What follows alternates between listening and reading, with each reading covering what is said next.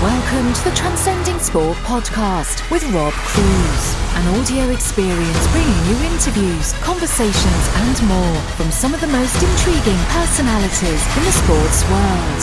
And now, your host, Rob Cruz. What's up, everybody? This is Rob Cruz.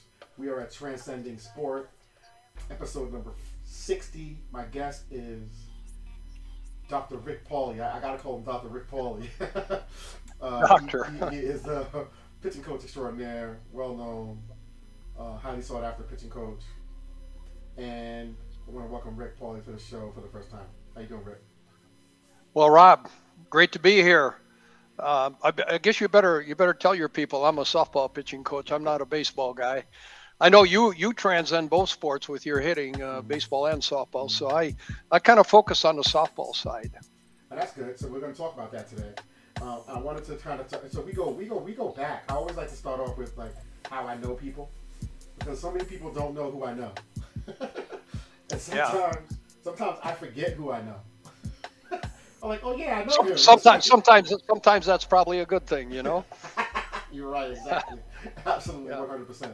So, um, so we go back to around 2010 when I when I was the assistant coach for the USSSA Pride, and I had the opportunity to coach your daughter, Sarah Pauly, extraordinary pitcher, who threw so hard with so little effort, um, and, and that's kind of how we got we, we connected. You know, we got we got you know connected together. So um, I want you to, if you could, could you start off with just just talking about how you got into pitching and because most people get into pitching, most dads get into pitching because their daughter pitches, or maybe they pitch, maybe they play fast uh, fast pitch. But you took it to a whole other level. So how'd you start? Well, um, I, man, if I go way back, Rob, I will tell you, uh, I'm a Wisconsin farm boy, and our farm property uh, adjoined, a, like in Wisconsin, there's a lot of taverns and there's a lot of tavern league softball and there was a, uh, a tavern with a softball field and it was all men's fast pitch at that time i went over there every night of the week and sat right behind home plate i was mesmerized by the pitchers mm. and i to this day i still am when when i go to a game i went to a game last night when a couple of my high school girls facing each other I had to be behind home plate. I had to be watching the pitchers. So mm.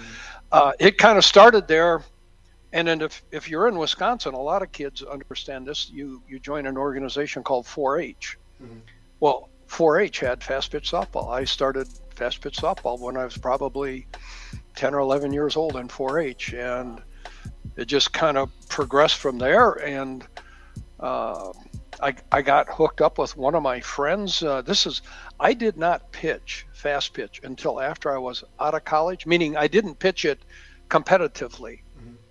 And I had a buddy call me up said, Hey, Rick, um, I'm in this fast pitch uh, team in this league up in Minneapolis. You want to join our team? I said, Okay. So I joined the team. He's the pitcher. well, the second week, he doesn't show up.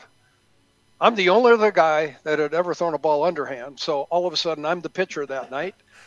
And it just it went from there. I became a fast pitch pitcher and uh, loved it. Have had a passion for it ever since and uh, ended up playing, uh, you know, pretty high competitive level. Uh, I always try to make this clear to people. Um, I I ended up playing it at the highest level that there is in men's major open fast pitch. I played for a team out of Madison, Wisconsin called the Farm. Mm-hmm. When I played for the Farm, I did not pitch. I was a third baseman. Hmm. I did not throw fast enough if you want to pitch in men's major open, you better be 80 degree or 80 miles an hour or higher. And I was about 76 miles an hour. I was really good batting practice. Okay. So, so from how many feet away was that? Pardon me. How many feet away was the men's fast pitch mound from the plate? Uh, 46 feet. 46. Okay. okay.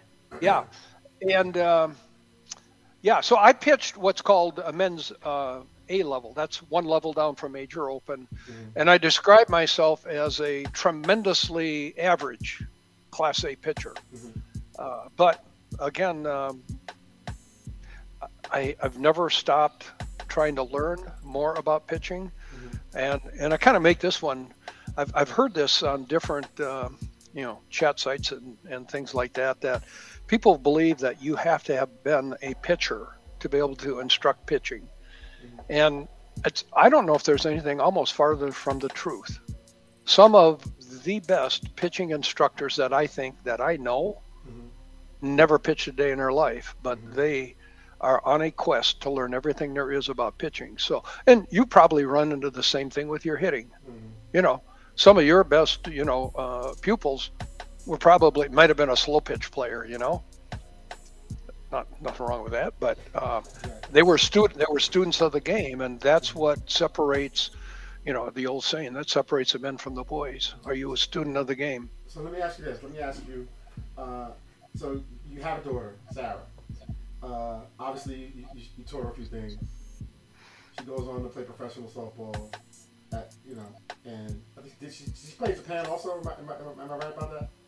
Yeah, she played uh, with three different teams in Japan. Three different, actually four seasons, three different teams. Uh, just retired uh, a year ago, May, uh, finally from pro softball. Retired uh, out of the uh, Japan Pro League, the upper league, and gosh, lo and behold, finished very strong. Mm-hmm. Yeah. So what yeah. are some of the differences? Um, what are some of the differences? Because um, I, you know, it's, it's, crazy to me when I run into people like you who always talk about the men's pitch game. Yeah. Um, I was always so immersed into into the sport of baseball, and for me, softball would have been like the ultimate. For me to even play softball would, would have been like the ultimate. Like, you better not ever play softball. Like for, for me, that's kind of how I was kind of reared in, in, in my baseball mentality. Yeah. But um, what's the, what are some of the differences in that you see in terms of the way a man can physically move, if there are any, and the way that a woman can, can physically move? That when you teach the game, when you teach it, you're teaching it differently if you are. Like, what, what are some of those things? Yeah, well, I, I've heard that, and I think I've answered this one a hundred times to other people. Mm-hmm. Um, mechanically, no difference. Yep. It, the, the only reason sometimes it looks like there might be a difference, men are probably they're physically stronger, and they're definitely physically stronger in the upper body. Mm-hmm. So men actually get away with poor mechanics better than a female would. Hmm. So a female, you know, mechanics, mechanics, mechanics. That's that's what that's why a, a young lady will become good. Mm-hmm. Guys can overcome that a little bit just with brute strength. Okay, yeah. and you watch the men's game, just like in the women's game, you'll see a, a real myriad of technique and style. In the men's game, you see it also. Mm-hmm. I mean, probably more so. And again, it's just because sometimes they can uh, they can overpower things just because of of their strength. Yep. Okay. Yeah. Um, I I actually um, I took a little foray and used to go over and teach uh, men's over in, in, Denmark. I was brought over to work with their junior men's national team. And the things I taught young ladies here are the same thing I would teach guys over there. The only difference is in the men's game, you get the crow hop, and, mm-hmm. you know, mm-hmm. I. I almost refused to teach them how to crow hop, but I had I had to give in, and you know they're guys and they get to do it, and we don't, thank goodness. So yeah. So, let, so let me uh, ask you this. So you got, you know, you got fast pitch softball. So I was, I always thought that pitching was something that you had to start at the age of six, seven, eight, nine. You know. Mm, no. Uh, when, when you're t- so what when when you're teaching what's the youngest age age you taught start beginning beginning beginning with a uh, young pitcher and then you know what's the oldest that you've told when somebody has never pitched? You met maybe met a girl who's 15 and said, "I want, I want." All of a sudden, I want to pitch. How's that? Yeah. How's that going to be different? Because because in hitting, like I, I, can meet a I can meet a player. I've had kids that came from hockey to softball at 15 and gone on to play Power Five and have been great. Mm-hmm. So in, in in in pitching, is that something that you see a lot often, or is that something that you don't see a lot, or? Uh, I'll, I'll, give you a, a, little yes and no. Youngest, I probably is uh, eight year old. that mm-hmm. uh, you know I, I, start with eight years old. Yeah. Um, I, I, actually uh, worked with a uh, young lady. I think she was 40 when she started trying to learn how to pitch. Okay. Okay. Mm-hmm. Here's what I will tell you: the teaching methodology, the progression that you teach, would be the same for a 40 year old as it is for an eight year old. There's just there's some foundational things that you just you can't skip over them just because somebody's older. Yeah. Uh, can, can a young lady become really good if she doesn't start pitching until, let's say, she's 14 or 15 mm-hmm. instead of eight or nine? Absolutely. Mm-hmm. Um, do you, you know, I'll go right, I'll jump to this one right here. You know, mm-hmm. when Sarah was growing up, we lived in, in Phoenix, Arizona. And I mean, you play ball year round because you're basically almost in Southern California. That's where you end up living because mm-hmm. that's where you play every weekend, right?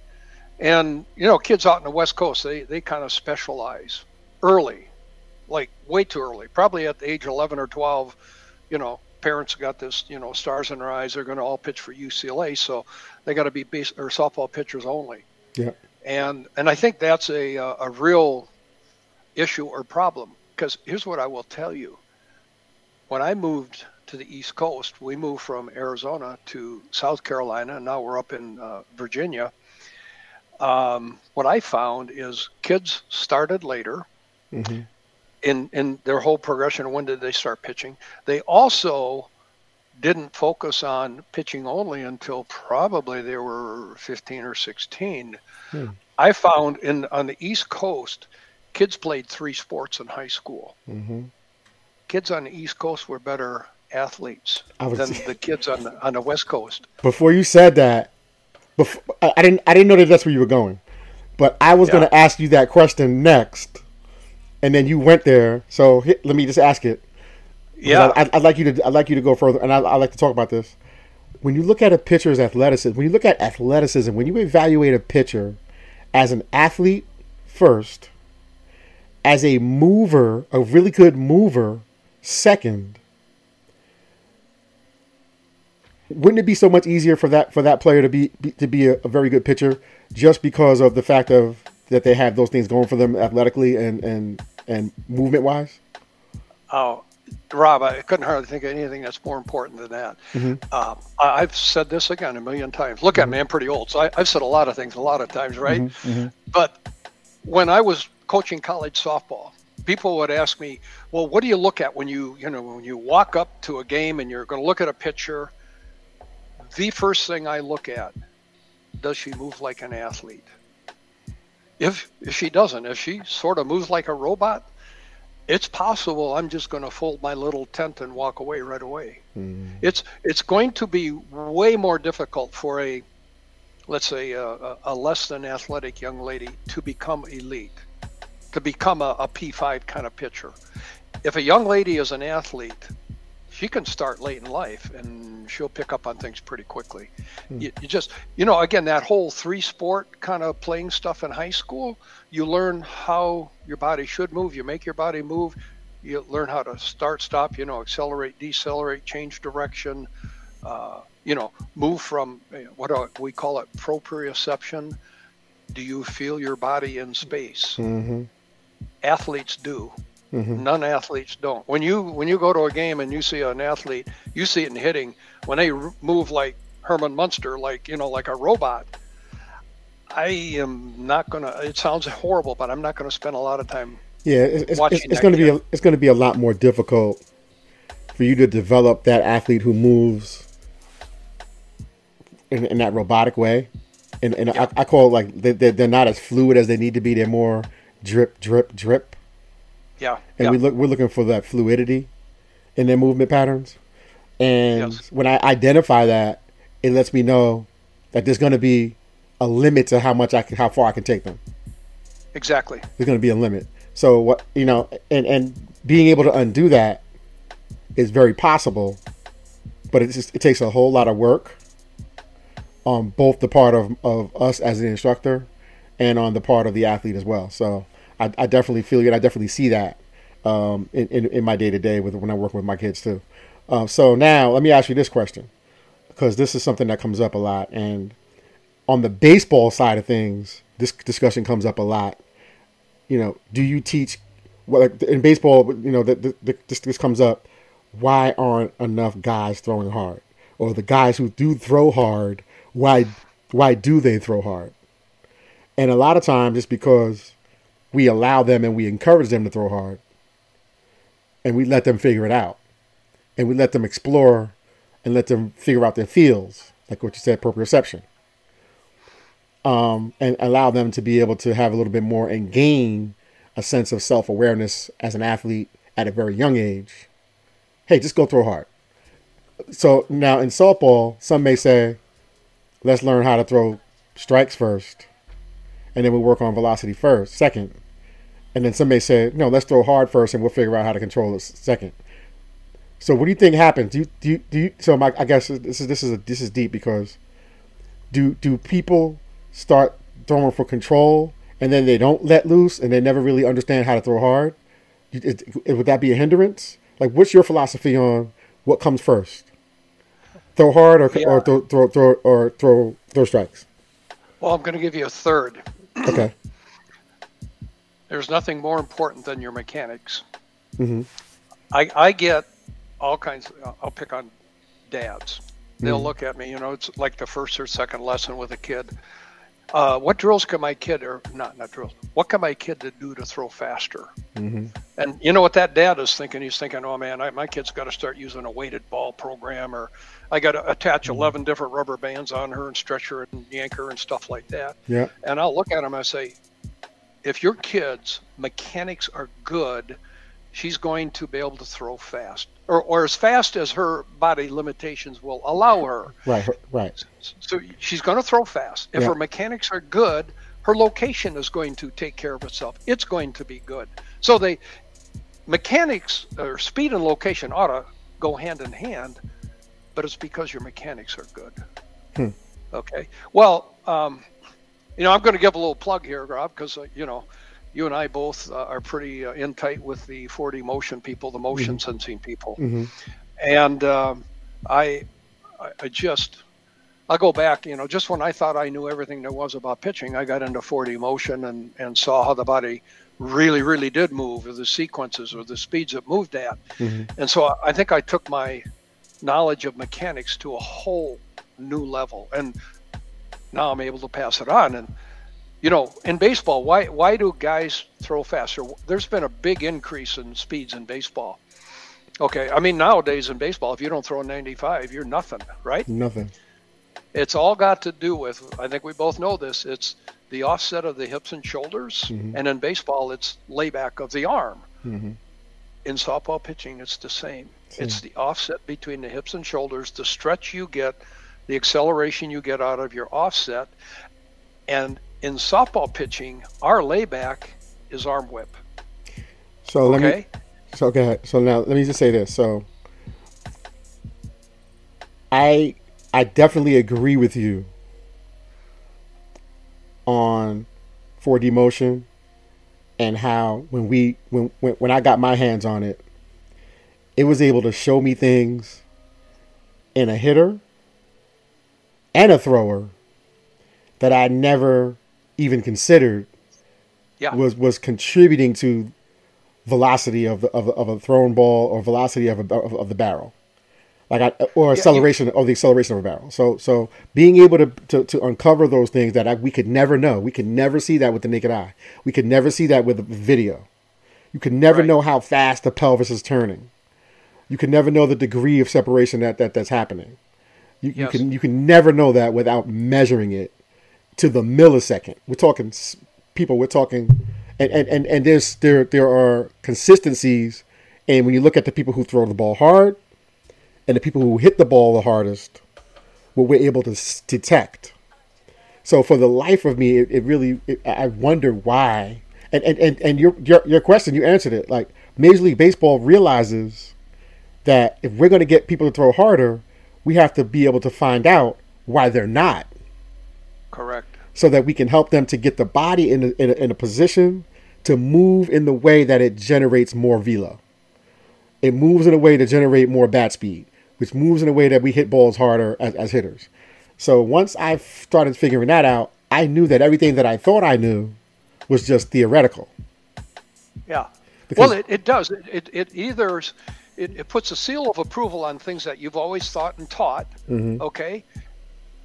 It you there it might it might dispel a few things maybe you thought and taught, but it will it will show you some things you never really considered or True. maybe didn't put enough importance on. True. So really really interesting. I'll, I'll give you you know mm-hmm. I'll get off on a rabbit hole a bit. I'll give you a tangent here on on the 4D motion. Mm-hmm. I measure. I mean, I measured you know hundreds of kids with it, and yep. there there isn't one kid that's they're not identical. They all have little differences on their pelvis velo and their you know chest velo and their offset and stuff like that. Here is the one common thread on all of my kids that throw fast. It's arm whip. Okay, without arm whip, you have a hard time throwing fast. And here's what you'll find: is kids that have a long extended mm-hmm. straight straight arm. Their velo coming into the release is around 22 to 2300 degrees per second. That's angular velocity, right? Mm-hmm. And they're probably, and if they're really, really good, they're going to maybe pop 62 miles an hour.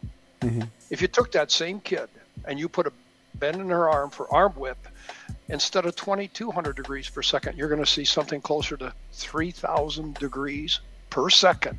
And you're going to start seeing 65, 66, 67.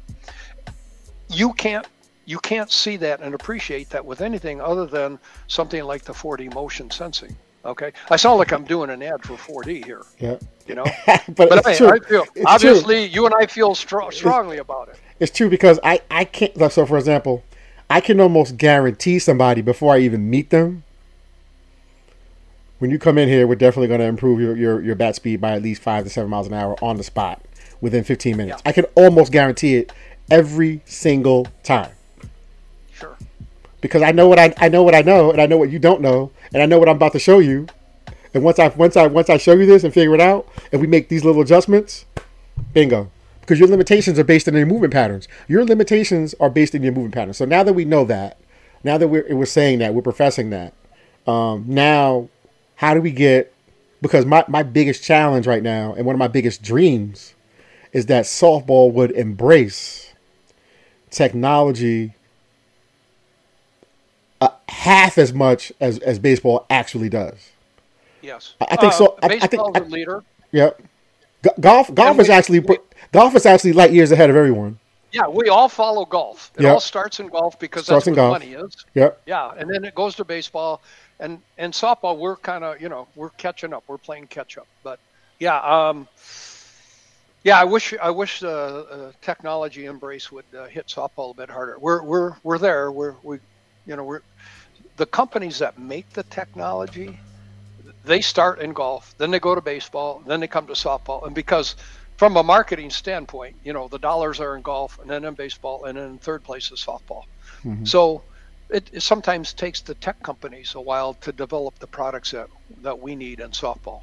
That's true. That's that's very true. Mm-hmm. Um, so now, what are some of your favorite? So when we when we look at the 4D software, and, I, am not sure if everybody understands uh, exactly what 4D 4D motion is, what we're talking about, but it's um, 4D motion is um, it's, it's 3D motion capture, and and we're taking accelerometers, basically little small accelerometers. I actually have mine right on the floor right below here. Hold on. So this is this is a sensor. We're doing we're doing a commercial right here.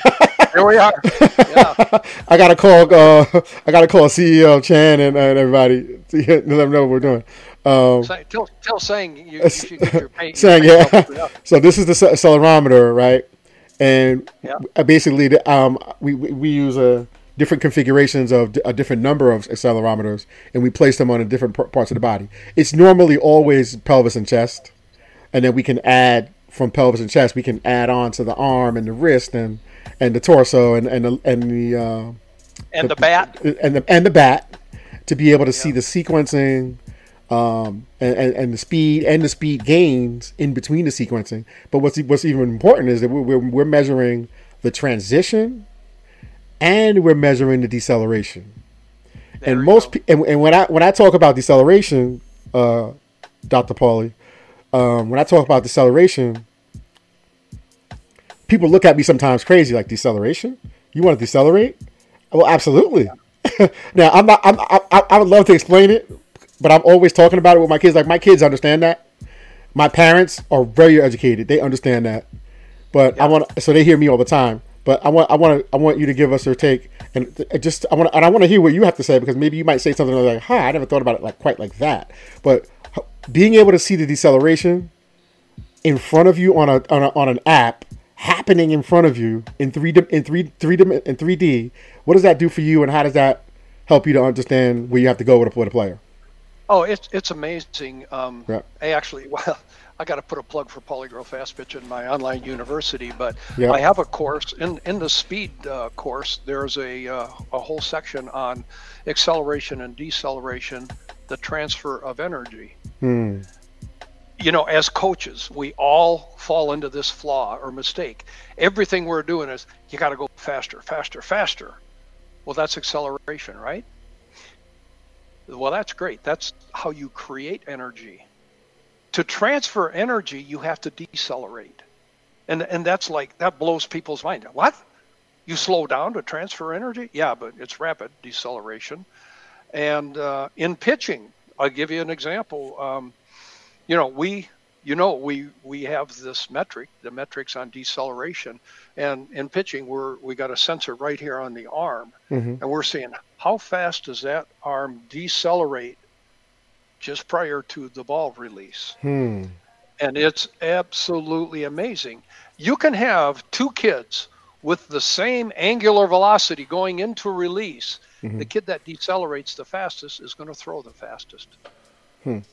Well, it's, yeah. Um, deceleration, well, well, everything. And, and, to your point, be, because a Lamborghini can accelerate so fast, a Lamborghini has better brakes than every other car. Yeah, it has to. It has to have a better brake system because that's the reason why it can accelerate and go so fast. like it's just, it just oh, makes so much yeah. sense when you really think about it. And um, it is. and so when I started to, when I started to to understand uh, deceleration and movement mechanics even more as I got into 4D motion and I could see it. Okay, so you're decelerating in sequence. So I'm almost like right now, I don't, the transition is okay because I, I know that different players are going to transition differently, but you have to decelerate in that in that in that in that sequence. In even if you sequence. right, you're even right. if even if you don't even if you transition out of sequence you must decelerate in sequence. Yeah, yeah, that's that's that's more important than a transition. I have Absolutely. a lot of kids that trans transition out of sequence. So do I. You know, meaning in, in pitching, it's that would be your shoulders closing, starting the closing before your hips do. Mm-hmm. But if their hips can catch up and get ahead of the shoulders, and then they decelerate, then your shoulders decelerate, then your upper arm decelerates, then your lower arm decelerates, that's your sequence. That's, that's all sequence. big mm-hmm. fancy word. That's your kinematic sequence. That's right? your kinematic sequence. Absolutely. Yeah. Yeah. So, on, on the deceleration end of it, it's funny was when I when I did a lot of pitching, I did a lot of baseball pitching.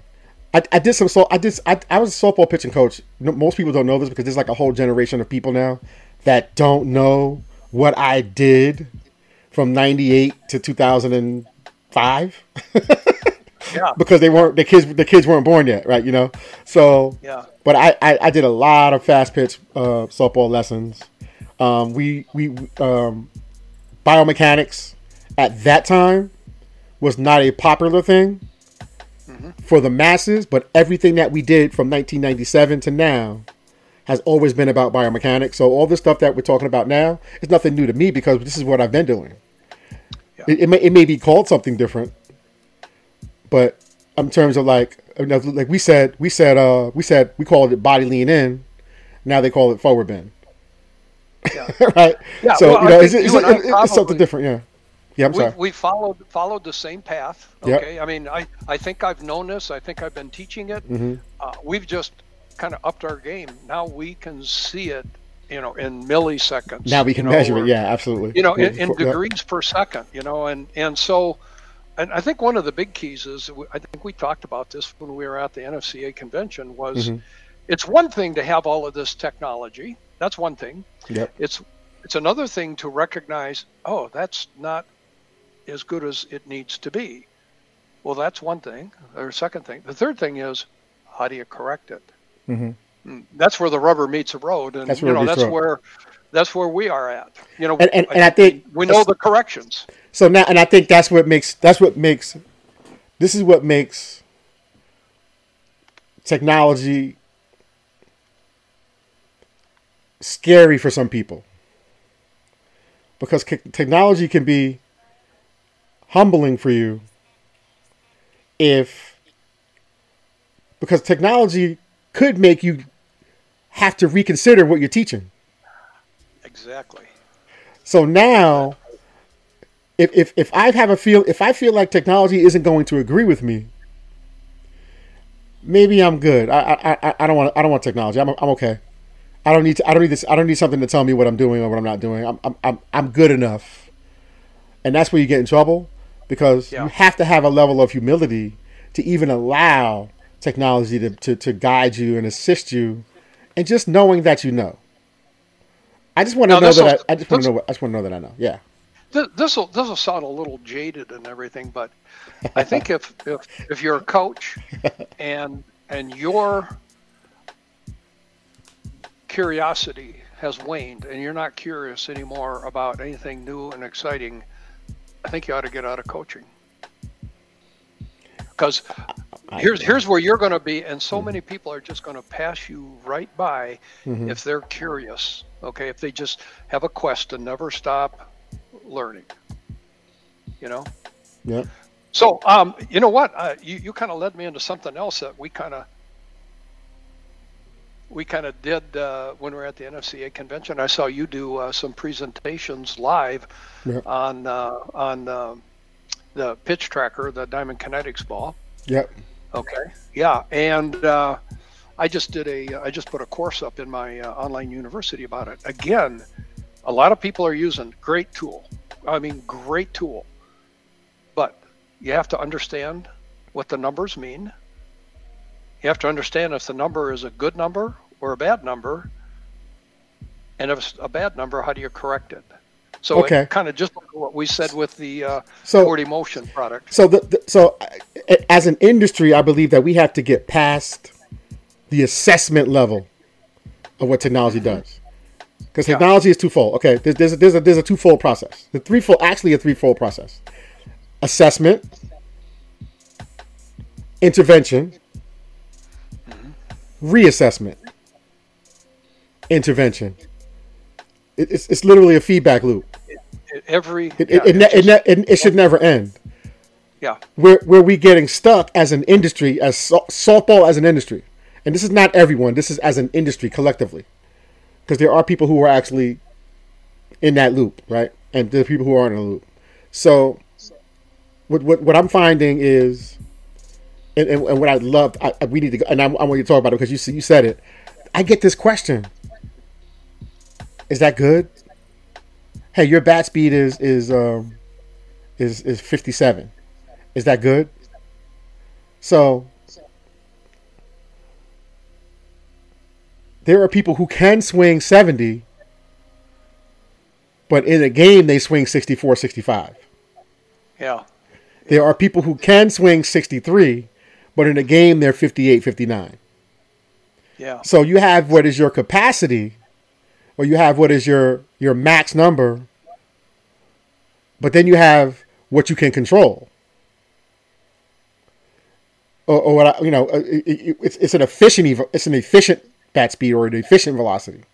So, and everybody's different because just because you swing 59 miles an hour, doesn't mean you're not a better hitter than the girl who swings 64 Yeah. if you have better control and you're more efficient with your 59 than the girl who swings 64. Sir, the, the analogy I use on that, Rob, Yes. is because once in a while I get crazy and I'll do some hitting lessons too. You know, I mean, Yeah. That takes takes a crazy person, right? okay, go ahead. okay. And uh, and w- one of my big uh, things, of course, I measure uh, exit velo. That's Mhm. that's big. Yeah. Okay, and I, I tell my kids, um, I think it's more important the time of launch to contact because who has the who has the greatest exit velo in softball? Great big 300 pound slow pitch player. But if you took that swing into fast pitch, you would never succeed because you would never get the bat to the ball in time. You know, because they, they reach way back into the next county to load mm-hmm. up and swing, and their launch of contact time takes forever. But boy, when they get there, that bat's traveling. So I, I think you I think you can you can you can swing harder, the slower the pitching. Which is the reason why T work people are hitting these max numbers on T. Oh, what's, yeah. what's, your, what's your bat speed? Was that a T? Okay. What's your bat speed if I'm throwing 64? Whole yeah. nother, whole nother, whole nother, whole nother conversation. So, um, so now, what are your what are your favorite metrics? Like, if you had to pick three metrics in pitching that could that can give you a projection of a, a player who's 15, 16 years old, you want to make a projection okay, let's say 14 years old, and somebody says, "Hey, I got my daughter's 14. I think she's got something. I got she, she got some potential. You know, I like to take a look at her." What would be the telltale metrics that would give you some insight into, okay, potentially this is where she could go if she had the work ethic to do it. Here's where she is where we can go based on these three metrics. And and what would be the way you would measure them? Would it be 4D motion? Would it be a radar gun? Would it be uh, what would that what would that look like? Okay. Uh, first of all, anybody that knows me knows I might be the biggest metrics geek that ever walked the face of the earth. that's why I asked you. In fast pitch softball. That's yeah, exactly I have why a, I asked you. I have a performance measure sheet on every one of my students that, I mean, it's longer than 10 arms. Mm-hmm. Um, so here's the three metrics that, if you're just picking three speed, mm-hmm. spin, location. Okay, and so somebody says, "Well, what's the most important?" Uh, God, they're all important. If you want to be a high level, you know, if you want to be a P a P five level kind of pitcher, okay, and and I measure all of them, and I use, I let the data that I collect kind of do the talking, because every dad wants to know, eh, my kid D1 material. I'll take them over to my wall where I have every kid, their speeds, their spins, their location scores, you know, kind of all ranked and I'll say, well, here's where your daughter is on speed. Let's say maybe she's 56. I said, mm-hmm. let's go up here and look and say, what are these kids up here in, in my yellow group, which means they're 63 or higher? Oh, by the way, look over here. Here's the names of the schools that these kids are going to. Look down here where kind of where your daughter's at. There, there, there aren't any names. They're they're they're younger. Mm-hmm. If you if you can foresee your daughter going from 56 to 64 miles an hour, she's got a chance at somebody's going to like her, some college coach, you know. Well, speed's important. There is no doubt about it. We talked about it. Okay. Of course, your mechanics are most important. Your location. If you can't hit a spot consistently, it doesn't matter how fast you throw the ball, you are not going to be successful. Okay. And then put in the third component. Uh, you can't just throw straight and fast. Mm-hmm you got to make a ball move. Mm-hmm. And so spin. And you know that's you know, if you came to my place, you'd see on my wall, I've got a stalker radar system, and it shows their speed on every pitch they throw in practice. Every speed, two tenths of a mile an hour. I think that's important. Okay, I'm going to be busting out my DK ball or my old Rev Fire for spin, spin direction, spin mm-hmm. axis. I want to know if that ball's coming out of their hand correctly. And then I have all kinds of location scoring uh, charting that I do. So mm those three metrics tell a story. It really does. You know, now it'd be great if the kid, you know, was, you know, the strongest, most fit kid in the world. It'd be great if they're athletic. It'd be great if their body moved like an athlete. They're, those are all important things, but they all kind of compound up. And if you have all of those, you're going to throw fast, you're going to hit a spot, and you're going to make a ball move. So now let me so you there you are in a nutshell. Yeah. So now I'm, I'm, I want to I want to go further with that question. in the pie, in the pie, if it, if you had to go a third, a third, and a third, I mean, would it be a third, a third, and a third? Speed, speed, location, and, and spin, or would it be speed forty, speed fifty, and the other and someone and the other two are twenty five, or or spin because because if man, I know, I know, I know. You, you know, I, am I'm I'm thinking of it, and and I've as a matter of fact, uh, I, I, was at some college games a week ago at uh, yep. at Duke University. They had some pretty good teams in there, mm-hmm. and here's what I can tell you: just be, just based on that one weekend, and this is a lifetime of experience. Its location is probably fifty percent. If you miss your location, I don't care what how how good your ball moves. I don't care how fast or how deceptive you are. It's going to get hit out of the park. Okay. I'm so glad. I'm so glad you said that because you know why? I, I, I will stop you, and I want you to continue. It's like there's, there's this video on my that I posted on my Twitter page, right? Yeah. That um, Coach Carlton Salters originally posted, and I retweeted it. And Carlton Salters is the hitting coach. Shout out to shout out to Carlton Salters. He's the hitting coach at uh, uh, University of Tennis, uh, University of Texas at San Antonio, UTSA. Yeah. Okay. Um, really good hitting coach, and he put up this video of it was a, a, a just a, a, a compilation of all of the home run balls that were hit in the Clearwater tournament, like just home run balls, boom, boom, boom, boom, boom, right? And so I've been I've been I've been making my my I made my my hitters watch it. And then I asked them what they saw, what jumped out to them that was the, common denominator that they saw in a lot of the hitters. But then I also asked my hitters that also pitch, as a pitcher, would you see? And the common denominator is one for the hitters on the hitter side, one bat path, right? Bat paths were literally, um, in terms of like in terms of like the like a vertical bat angle, probably mid thirties and up. And then second, um, if you're talking about the attack angles, we're talking 25 and up, like 20, 20 and up, at least 20 and up, 20 to 25, 20 to 30 in terms of attack angle, like pretty steep. But on the pitching side, Rick, these balls are all down the middle. Sure. These Doesn't these pitches, these pitchers are down the freaking middle. Yeah. Oh, down yeah. the middle. Yeah, I'm going to give you an example here. This is, I mean, this is so real life, recent. I told you I was over at Duke, and uh, University of Michigan was there in a yeah. small little mid major, Northern mm-hmm. Kentucky. And I watched Northern Kentucky play yeah. Michigan, right? And mm-hmm. there is no way in the world, no offense, Northern Kentucky, you should not be yeah. able to hang with Michigan, right?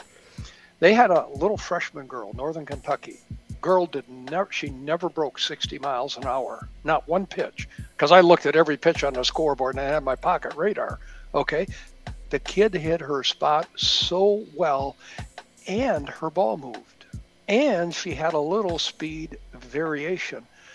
She shut Michigan out for six innings, and then unfortunately the roof caved in a little, but it was it just again it reinforced how important the location was, and then if you can make a ball move to that location, now if you can throw it 70 miles an hour, good for you.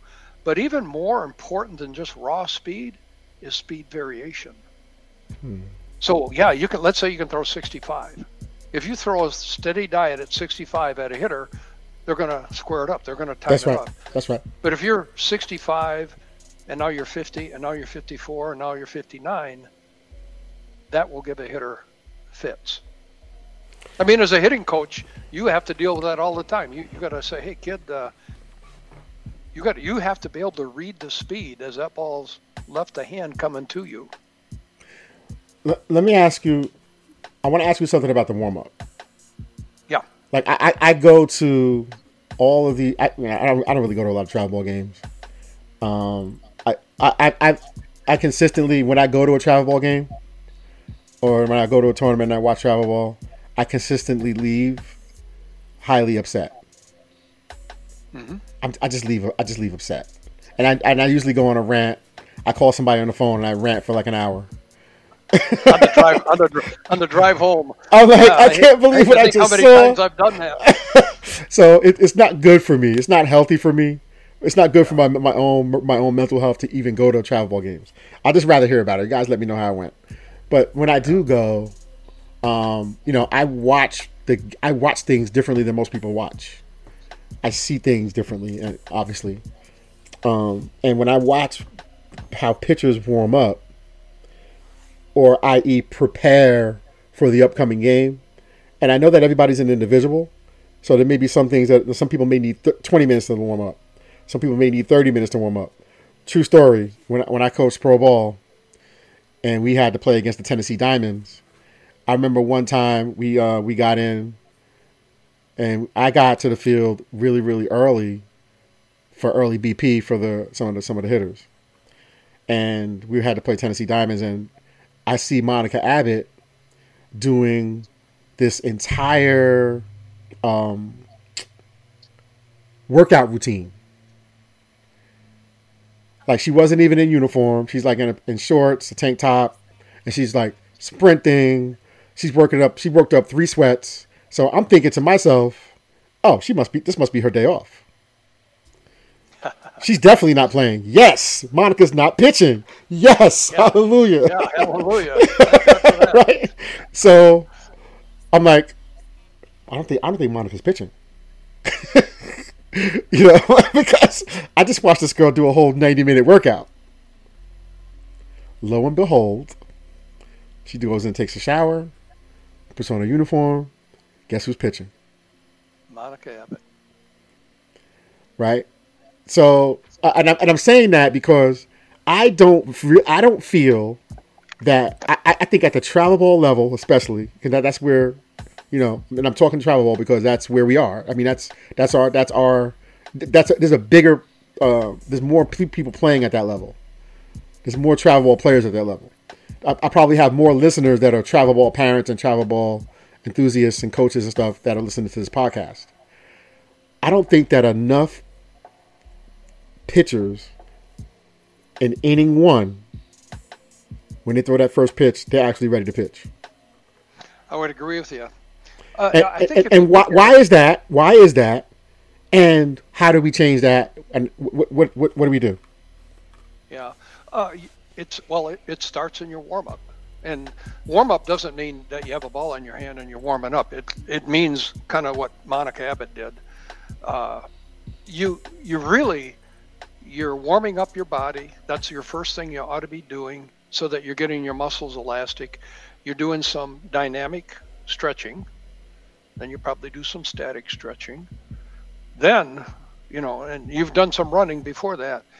Uh, you've done some kind of short sprint running to excite your nervous system, get that, mm-hmm. and to to get into a bit of a of a sweat. You warm up your body, what one and a half to two degrees temperature wise. Then you're ready to grab a ball. Okay, I, I mentioned I forgot to mention also you ought to be doing some kind of band work. You know, bring your little band to the field and clip it on the fence and be doing some kind of, uh, you know, Jaeger velo band kind of workouts. Mm-hmm. Okay. Uh, then you maybe could grab a ball and uh, throw some real light underhand toss. Maybe you throw a few overhand. But then I think the real warm up starts, in my opinion, and, and I hate to say it, but way too many kids do what I call a mindless warm up. They just grab the ball in the bullpen and kind of start chucking it and they're probably talking to the other girl warming up next to here and over here and looking at mom up here. But to me, a warm up ought to be a progression. You start up close, you know, and you backward chain through the whole motion. Okay. To me, as soon as your arm goes in a full arm circle, your warm up becomes what I call really meaningful. Every pitch has got a meaning. It's going to be, I call it a, a five pitch warm up. Mm-hmm. Down and in is a drop, up and in is a rise. Up and out is either your rise or your curve. Down and out is your drop or drop curve, and then down is your changeup. You ought to be working on not your warm up ought to be you're warming up your body. Mm-hmm. You're working on location. You're working on all the release actions of your hand and arm, and you're actually working on your body postures because pitches have different body postures. So by the time you get all the way back to the pitching rubber and throw another seven or eight pitches, you're ready to go. Okay. I, I think what you're alluding to is too many kids don't do that. Okay. And to get in a game, the first inning's the worst inning.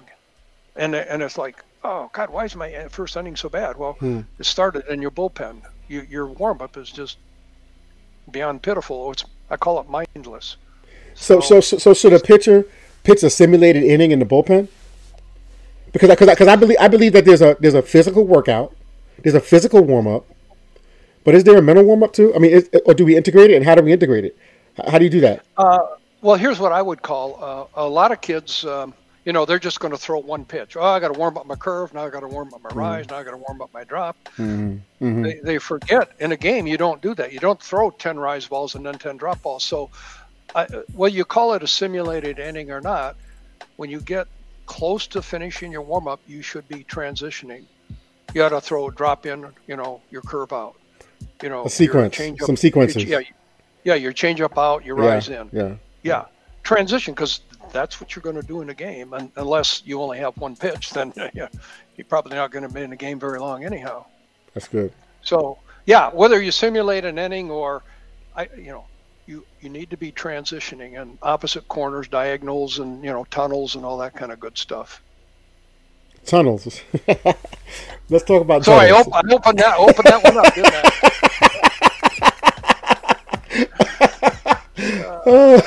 so tunnels, and, and it's kind of you know it's funny because um when I when I talk to my hitters like we we you know yeah I can sit there and flip you balls all day, and I can say nice swing, great job, right? I could do that all day, but I know that the my most successful hitters at the collegiate level are my hitters who are students of of pitching in terms of I have to be able to study what pitchers are doing so that I can in my own mind be able to strategize better and develop my own personal approach. And my approach is changes based on the type of pitcher that I'm facing as a hitter. So for me to be able to have these conversations with pitchers and pitching coaches, and I'm gonna just tell you, I'm gonna, and before I go into the next question, I'm, I'm, gonna, I'm gonna say this: pitching coaches, because of the amount of video they watch at the college level, and the amount of hitters that they actually watch, are probably better hitting coaches than hitting coaches. I'm gonna say that one more time Yeah. pitching coaches because of the amount of hours that they spend watching hitting and watching hitters hit are probably better hitting coaches than hitting coaches. Yeah, I'll, I'll give you an example. I've, I've told this story a million times too. I mean, a lot of people think, you know, coaching at a P5 college, you know, like I was at Georgia and South Carolina and, and even USC Upstate, they think, boy, that's really glamorous. Boy, that- you know, all they see is that hour and a half to two hours when you're on the field. But as a pitching coach, you're spending about three solid days with your eyes crossed looking at video of the opposing pitcher and the opposing hitters. And you're try- you're trying to find a hole in your opposing hitter's swing. Okay, so that's why pitching coaches become pretty good hitting coaches. They feel Uh, very good, yeah, very, I mean, very good hitting coaches. yeah. If you think it's glamorous, just you know, try sitting in front of a you know a screen for eight hours a day for three days a week. On your off time, you're not you're not doing it on your practice time. Yeah, That's at home. out the bullpen. That's at home. Yeah, that's that's their homework. Yeah, So um, it's tough. Yeah. yeah, interesting Um, to say the least. Yeah, very, very. So when so when now back to tunneling, you thought I forgot about tunneling. So now, um, when I when I when I'm in the cage with my athletes, with my hitters, you know, I have to talk to them about the strategies of pitchers and how pitchers are training to get them out, so that we can reverse engineer that to make sure that we don't have as many holes Yeah, because that they're looking for. And, and we have that adjustability as a, as a hitter, and we're putting ourselves in, we're putting our body in a position where we can make the adjustments to multiple break planes and and, and, and, and, and things like that. So I got I got a question about, but before I get into tunneling, I'm going to write this down. I don't want to forget it. We got to talk about tunneling because tunneling is one of the things that I, that I do discuss with my hitters. But I want to ask you, what pitches pitch to contact and what pitches pitch to misses more than others? I'm pretty opinionated on this one. Okay, I, I want to hear. I want to hear. I think uh, if you have a if you're trying to train a pitcher to pitch to contact, I think it's because your pitcher's not very good. Not very- and you're just, okay. you're just hoping to God that you, as the pitch caller, know with that girl's swing, if my girl can throw it inside, she's going to hit it on the handle. Okay, uh, I think pitch to contact might be the just about the dumbest terminology I've ever heard. Why, why would you want somebody to contact the ball? They're either going to get a hit or they're going to hit it near one of your players and they're going to make an error. or if, you have somebody on third base, you pitch to contact and it dribbles over to second, they got to run. Okay, I got I got you. But but what pitches are are there specific pitches? Like for example, is is the rise is the rise ball a high percentage pitch that's missed a lot, and is a curveball a high percentage pitch that's that's hit a lot or put in play a lot? Well, is, is there is there are, are there are there specific pitches that are more have a higher percentage of being missed or hit or put in play than others, or or it depends yeah, on how you throw it? yeah, there are. It's mm-hmm. pitches that uh, don't hit their location. How's that? Whether rise, drop, change, curve, you throw your rise ball low, you know, belt high down the middle, it's going to get hit. You throw your drop ball belt high down the middle, it's going to get hit. Okay, so we got we got. I, mean, I, I, I do I I hear this one all the time. You know, I I love I love the rise ball. Okay, yep. and I think I'm a pretty good instructor on rise ball. And I hear people say, "Yeah, but if a rise ball flattens out, it's going to get hit out of the park." You know what? If somebody throws their drop ball thigh high, it's going to get hit out of the park. So it's if uh, does yeah. your ball move and you hit your spot? It's that simple. You're going to be successful. That's I got you. Now, oh, all right. Let's go into tunneling, and then we'll, I got another question I'm going to go back to. Yeah, so, let's do it. So,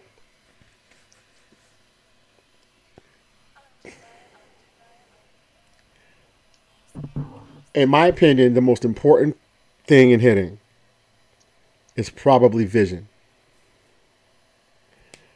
because after everybody's physically fit, um, all the physicalities of, of what we want to focus on the most and what we can see in terms of we can see swings, we can see it with our eyes. We can I can look at your swing and measure your swing. But in terms of like your ability, your your your visual abilities, or what I like to call your visual mechanics, your pitch recognition skills, your tracking skills, and your decision making skills are the things that separate the best from the best from the best. Yep. So, because everybody's not equal in terms of what they're doing visually. So either our mechanics are hindering us in the area of vision, or we just don't have great vision to begin with. So now, I believe that pitching has evolved to the level, especially when you start getting into the high level of, of, of pitching. Pitching has evolved to this level where we can play on the imaginations of hitters. And we can play on almost tricking the brain or tricking the mind and tricking the eye and being a lot more deceptive in how we manipulate pitches and when they break and, and how late they break and things like that. Because there's a decision window that a hitter makes a decision. And if and if a pitcher can make that ball break close enough to that decision making window, you can be a really, really effective pitcher whether you throw hard or not. And, and in that timeline, you know where I'm going um, there's this thing that pitchers are now doing called tunneling. So, I, can you elaborate on tunneling and give give give me your perspective on, on on what it actually is? Can you define it for us, and then can you give us some examples of, um, you know, how, how you how you do that, how you how you how you train how you teach pitchers to do that? Yeah, well, I kind of have to, you know me, I got to kind of go back and and lead into the the tunneling a little bit. Yeah. Um, you you said something and and about vision being the most important. When I do a hitting lesson, uh, I ask a kid. The first thing I ask them is, "What's the most important thing in hitting?" And of course, they're going to give me, oh, my exit velocity or my bat speed or da da da da. And I'll look at them. I say, "No, you have to hit the ball." So if you don't put the bat on the ball, I don't care how good your mechanics are. I don't care how good your launch to contact is, or etc., or your bat angle, whatever. So that kind of goes to your your vision thing. Okay. Um, now, let's go to uh, sort of heading up to tunneling. Um, I used to do a lot of high-speed video. Uh, you know, when Sarah was in the pro league, I took my high-speed camera with me and videoed stuff, hitters, pitchers, the whole works. And I was big into launch to contact time. And the reason being is, uh, and I, I still feel that's one of the most important things in hitting, is the quicker your launch to contact time is, the more time you have to study the pitch coming at you. And, and I'll give you some numbers that I, I calculated out. I could be off by a, you know an inch here, but on a 60 mile an hour pitch, um, a typical high school kid, they have to start launching their bat when the ball's about 22 feet away from home plate. Your college kids are going to be 16 to 15 feet in front of home plate. So they got they got longer to look and study mm-hmm. and know what's going on with that pitch. So in theory, they're going to hit it more often. Okay. Well, your high level, I'm talking high, high, high level kids, and I'm going to give you the two highest level that I ever measured and broke down, and you'll probably know these 2 mm-hmm. Megan Wiggins and Kelly Kretschman. Yep. Megan Wiggins had the quickest launch time I've ever videoed her launch to contact time, if you took it on a 60 mile an hour pitch, she did not have to initiate her swing, her bat movement, until the ball was 12 and a half feet in front of her. Now you you measure 12 and a half feet in front of home plate and you say, "Oh my God, you get to look at the ball that long." That's why Megan Wiggins at one time was the best hitter in the world. Yep. Kelly Kretschman is the second fastest I've ever seen on launch to contact, and you know how good Kelly Kretschman was. Oh my God! Is was. Yeah. yeah. Mm-hmm. I mean, NPF hitting champion about 49 times or something. You know. NPF hitting champion at the age of 38, 39 years old, no doubt. Yeah. Yeah. So, so their yeah. launch of contact time is really good.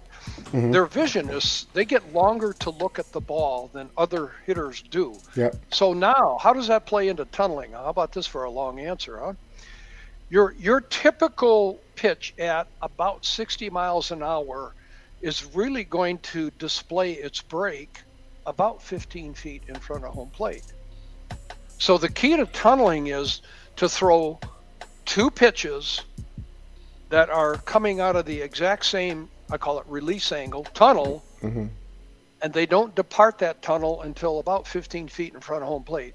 One one continues to look like it rises, and the other one goes down like a changeup. But that's 15 feet. That's going to fool almost every hitter in the world, except if you're, you know, up in the upper levels. You know, you know, Megan Wiggins would probably say, "Well, could you get it here? I'm, you know, I'm waiting on you." Okay, but that's the key: is can you have the exact same tunnel with your pitch until that ball's about 15 feet in front of home plate? Now, if you're a less than talented kid and you know, you got to throw some great big old roundhouse sweepy curveball and some big roundhouse drop ball. It's going to display its break probably when it's about 22 or 20 feet from home plate. Well, even a high school kid can figure that out and hit it. Yep. Okay. So, uh, tunneling. Let's keep it. I'm I'm kind of fussy on tunneling. If you're going to throw a tunnel pitch, it's got to be they got to be in the same tunnel mm-hmm. on the same side of the plate. Okay? And then, like I say, they don't depart until 15 feet in front of home plate. Okay? And, you know, one goes up, one goes down. Or let's say you have a, here's, I mean, your rise ball changeup is almost the most effective tunnel that there ever was. Mm-hmm. You know, on on the inside, obviously.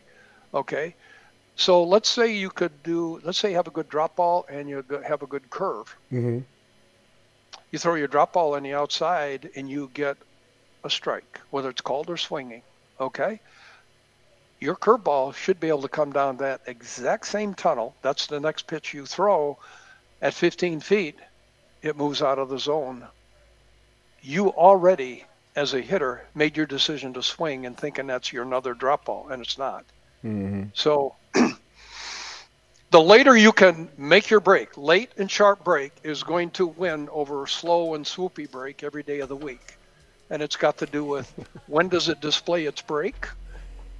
How good is your hitter? How good is your hitter's mechanics? How long do they get to look at the ball? So, so uh, there's there are several mm-hmm. tunnels, but I just hit two of the most basics. Now, I that was so good because, and as you're talking, I'm thinking about how when I when I when I have in, when I have this in mind, when I have this tunneling thing in my mind, I'm thinking about what I'm telling my hitters constantly, and my hitters will tell you, I constantly throughout a lesson throughout a throughout a hitting session, I'm constantly saying shorter, shorter, shorter, and, and and I know that your long swing, you don't think your swing is long. Yeah. Because you're playing against mediocre pitchers. Yep. And you can see their curveball coming from around the corner. Yeah. But I know that one day you're going to face a real pitcher and you're going to be in the real world one day and your swing is going to be way too long to be able to hang with pitchers who understand this. So I'm constantly like short, shorter, and it, I, I, know I know my kids are like they're sick of me saying it, but it's because I know the longer your swing is, the earlier you, the, the harder it is to stop your swing. Harder to stop. Yep. And- the and- earlier and- you have to start it, the less time to recognize what the pitch is. Where, and- where's the location? What's the speed? What's the movement? And it's hard to get hitters that are having success in travel ball right now to understand. Well, why do I got to be shorter? Because you're not going to see this. This is this is easy. Yeah.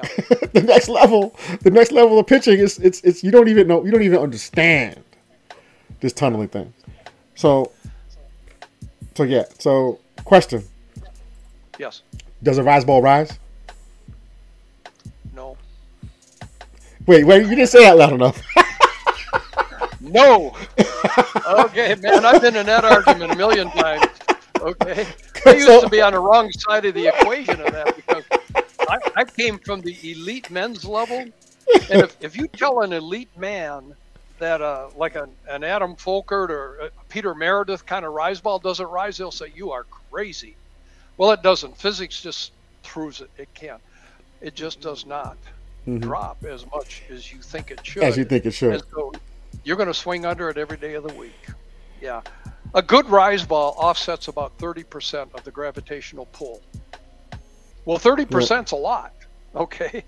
Yeah. Right. So, yeah, uh, love a rise ball. Love it. Um, I have a question. I can't think of this guy's name. Um, but he was the Yankees hitting coach. Back in, let me see. I'm actually looking it up now. Yankees hitting coach. Um, I'll probably say 2000, like, uh, year 2000.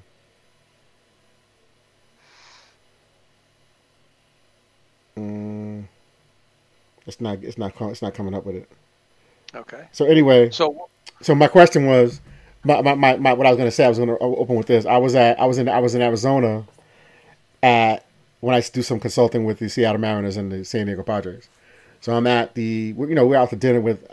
This is about maybe like I would say probably like two weeks before spring training, and we're out in Arizona, and some some of the pitchers and catchers have already arrived, and a lot of the hitters that just want to get extra work in, they were in town, and I think we might have been in Peoria, Peoria, Arizona.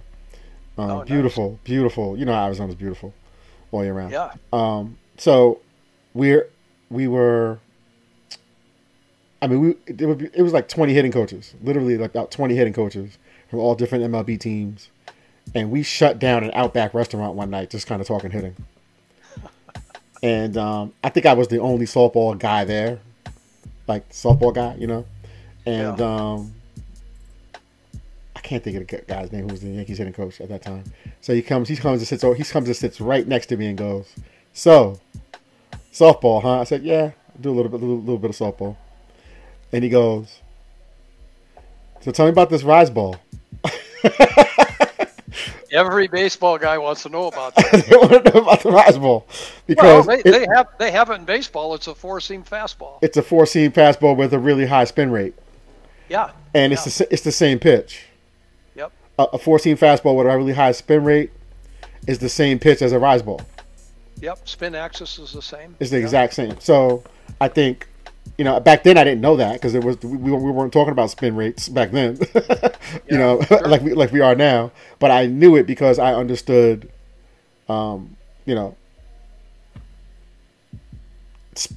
velocity and how fast the ball is actually spinning. We I, we just didn't call it spin rate, and um, and it was at that point that I really realized when talking to him about what hitters think they see versus what they see um, are two different things. But you know, I, I don't believe that it rises, and I want people to understand that when people say I have a rise ball, no, you have a high fastball, and and then some people have a ball with a higher spin rate than others, so it really doesn't break as much as some others do break. So it's like that's a good rise ball. Do you who who would you say had the best rise ball you've ever seen? And I, and I've asked this question to a lot of people, by the way. And I, and are I, you talk, are you talking females? Yes, in salt in college softball, or softball period, pro whatever. Who would you say? Start with college, and then we'll go to pro, and it could be the same person. Who had the best rise ball you ever seen? You know I'm biased. it's okay. Sarah Pauly. Sarah. Okay, I, I, would, I would, I would, I would really, you know, I would probably agree. Yeah. Uh, what about college? The right combination of, mm-hmm. uh, which is rare. Mm-hmm. She actually had a, a, spin axis, which was, you know, pretty darn good. Mm-hmm. Her spin rate was pretty darn good. Mm-hmm. Uh, but she could throw her rise ball with that kind of spin rate, spin axis at 67, 68 miles an hour most kids when they throw their rise ball at an elevated velocity, they they lose their spin axis, so it becomes a gyro. Can, can you talk about spin axis? I was going to say that before you said that. Can you talk a little oh. bit about? I mean, I, I don't want to keep you on here all day.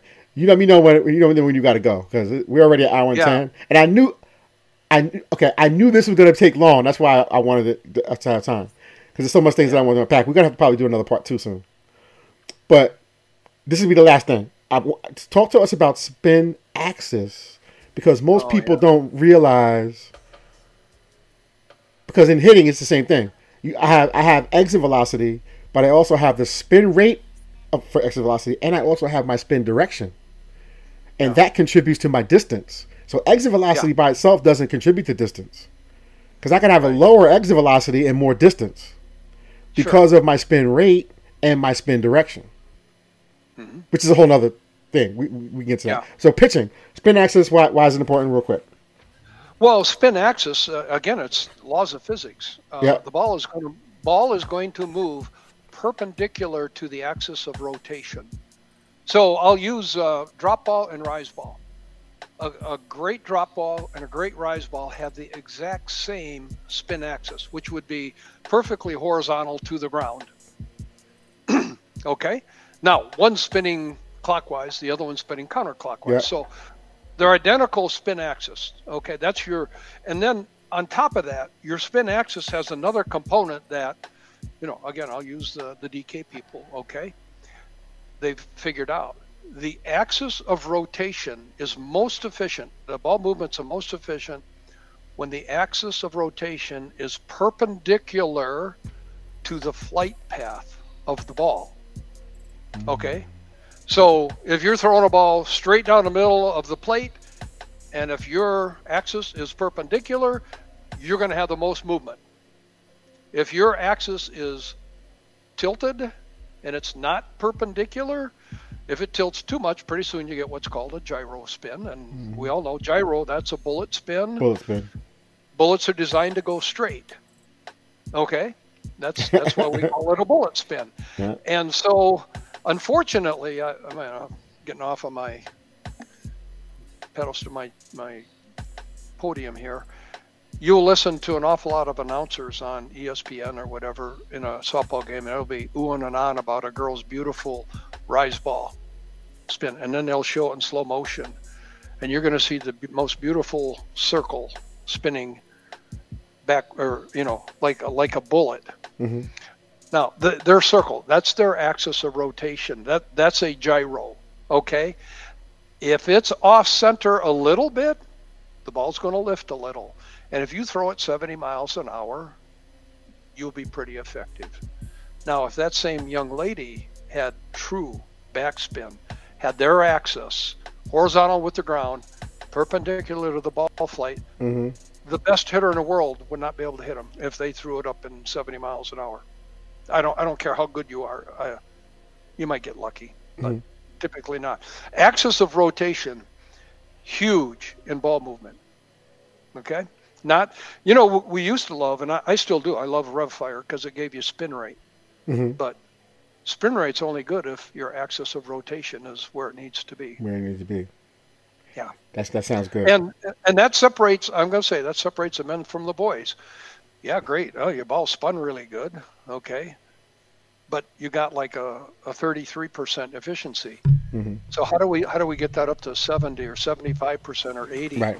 You know, that's that's the tricks of the trade right Mm-hmm. there.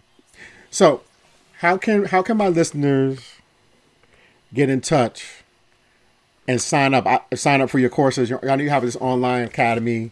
Uh, you have uh, certif- pitching certification courses for different levels, intermediate, advanced. You have all these technology courses on and how to break stuff down in pitching. Um, I, I, several of my students fly to come and see you regularly. Um, yeah. um, and I got I got another kid that has to get in with you. We got to talk about that. We'll talk about that later. She's trying to get in, All she can't get in. I'm like, I just got to get. Well, just got to get in, and then you you able to come. But you got to see this kid. She's special. Um, excuse me. Um, uh, so now now, how do we get in touch with you? Website, social media, Facebook.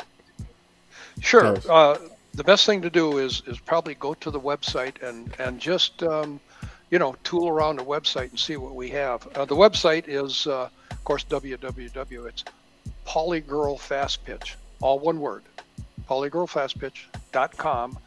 And you go in there and you look and see what we have to offer. You mentioned uh, we we we have programs where we will actually certify you. We have two levels of certification: an intermediate and an advanced. Intermediate is basic pitching mechanics. The advanced, which you have to do intermediate before you can do advanced. Advanced is all the fancy stuff. How do you make a ball move? Okay. Now, if you're just mom and dad, and your kid comes up to you one day, you're sitting on the couch drinking coffee, and she says, "Hey, Dad, uh, I want to learn how to pitch," and so you want to go in the backyard with your daughter and teach her how to pitch, and you don't know anything. We have a beginner course that will step you through. It's real short, but it's really basic. It's really good. And then if you want to get really excited, you can jump up and we have a we have a, a pro level. That's not a certification level yet, but that's got all the fancy stuff, all the 4D motion, all the DK stuff, all the performance measures. And then uh, I've got a, uh, a section in there on, on kinematic motion. That's all the 4D motion stuff. So you go there, or PaulyGirl Fast Pitch on Facebook, uh, same thing. But uh, yeah, um, I was talking to a guy this morning, and I'll use his words. He says he's in this for the passion, and uh, I guess I would, I hope, hope that's why I'm in it. I really am passionate about pitching. Yep. I'm passionate about teaching pitching mechanics that work with the design of your body, Mhm. not not some of the obtuse looking things that I see on YouTube. Mhm. Okay, so and any and certification wise, I think uh, we've been into the program for a little over two years now. I think we have about 160 coaches that have gone through at least one level, if not two levels, of certification. So uh, we're trying to get the word out and help kids, help parents. Uh, like I say, we're trying to help these kids be all they can be. That's right. That's that's the plan. All right. Well, I really appreciate your time. This has been more than like you don't even know. Like I've been trying to get. I've been saying to myself, I gotta get. I gotta get Dr. Pauly on here. I have to get this. I gotta get this guy on here. Then we finally pulled it off. So part one done. Part one in the books. This is a one of four. One of four. I'm just kidding with you. Well, if with four, we'll probably just barely still scratch the surface. I know it's I'm, so up, much. I'm up for it. I'm up for it. Let's do a two sometime for It's, sure. it's so much. So I really appreciate you, man, and um, enjoy your weekend. And I, we will be in touch soon. All right. Take care. Good All right. talking with you, All Ron. right. Have a good Bye one. bye.